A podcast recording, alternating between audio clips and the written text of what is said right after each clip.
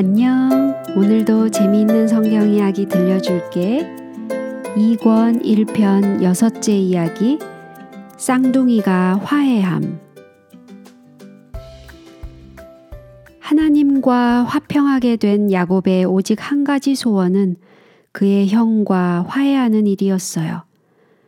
그는 자기의 죄를 뉘우친다고 하나님께 고백했어요. 이제 그는 에서에게 그 말을 할 참이었어요. 그의 마음속에는 더 이상 자존심과 속이고 빼앗으려는 욕심이 없었어요. 이제 그는 하나님의 왕자로서 옳은 일만을 하기 원했어요. 야곱이 맨 먼저 생각한 것은 에서에게 사랑의 표시로서 선물을 보내는 것이었어요. 그가 보낸 선물은 이런 것이었어요. 암염소가 200이요, 수염소가 20이요, 암양이 200이요, 수양이 20이요, 전나는 약대 30과 그 새끼요, 암소가 40이요, 황소가 10이요, 암나귀가 20이요, 그 새끼 나귀가 10이라. 와, 이렇게 푸짐한 선물은 아마 없었을 거예요. 그 당시에도 그렇지만 오늘날에도 이런 것들은 정말 값비싼 선물임에 틀림없어요.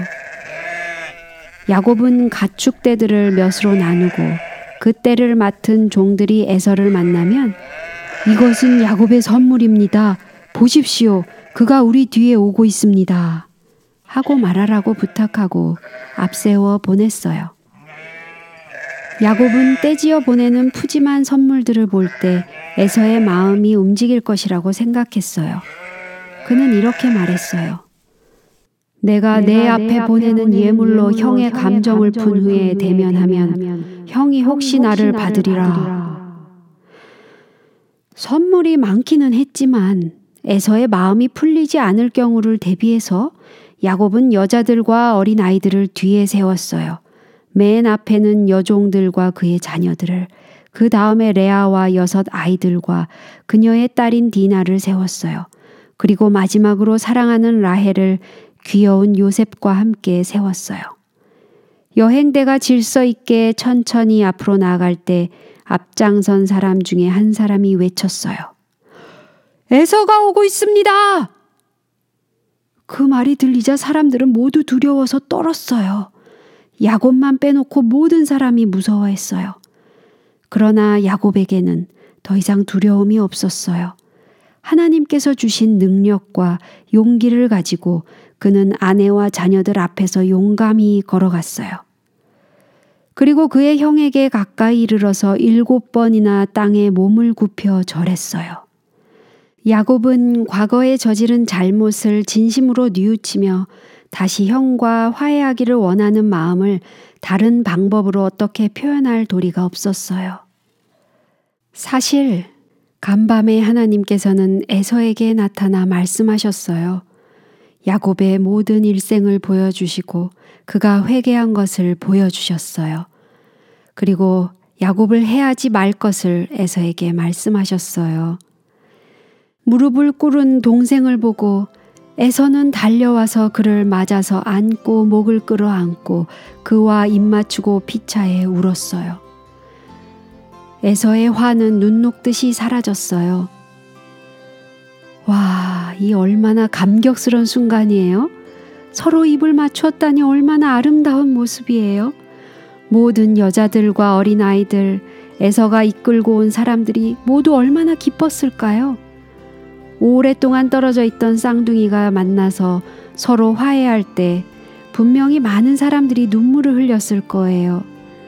그때에서는 야곱의 일행 가운데 있는 모든 여자아이들과 어린이들에게 누구냐고 물었어요. 그래서 그들은 한 사람씩 나와서 에서에게 인사를 했어요.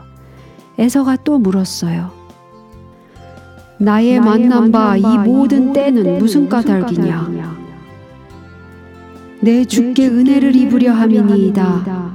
야곱은 눈물로 젖은 얼굴에 미소를 지으며 말했어요.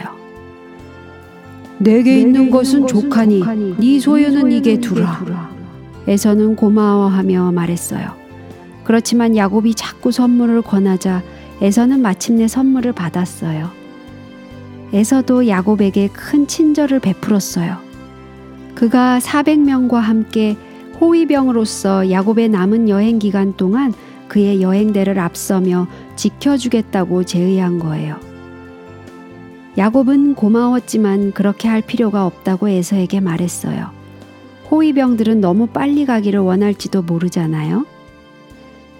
내 주도 아시겠거니와 자식들은 유약하고 내게 있는 양떼와 소가 새끼를 데렸은즉 하루만 과히 몰면 모든 떼가 죽으리니 나는 앞에 가는 짐승과 어린 자식들이 견딜 수 있도록 천천히 인도하겠나이다. 에서는 그것이 지혜로운 방법이라고 생각했지만 자기 동생을 위해 무엇인가 하고 싶었기 때문에 자기의 종들 가운데 몇 명만이라도 남겨서 야곱을 돕도록 하겠다고 제의했어요. 또다시 야곱은 감사를 표시하고 괜찮다고 말했어요. 그는 아무런 걱정이 없었거든요. 그때 두 형제는 악수를 하고 입을 맞추며 웃음으로 이별을 나누었어요. 이번에는 평화 속에서 헤어지게 된 거예요. 에서와 그의 종들은 야곱의 일행이 보이지 않을 때까지 손을 흔들며 떠나갔을 거예요. 그리고 야곱과 레아와 라헬도 그 모든 어린 아이들도 역시 손을 흔들었을 거예요. 그 조그만 고사리 같은 손으로 얼마나 열심히 흔들었을까요?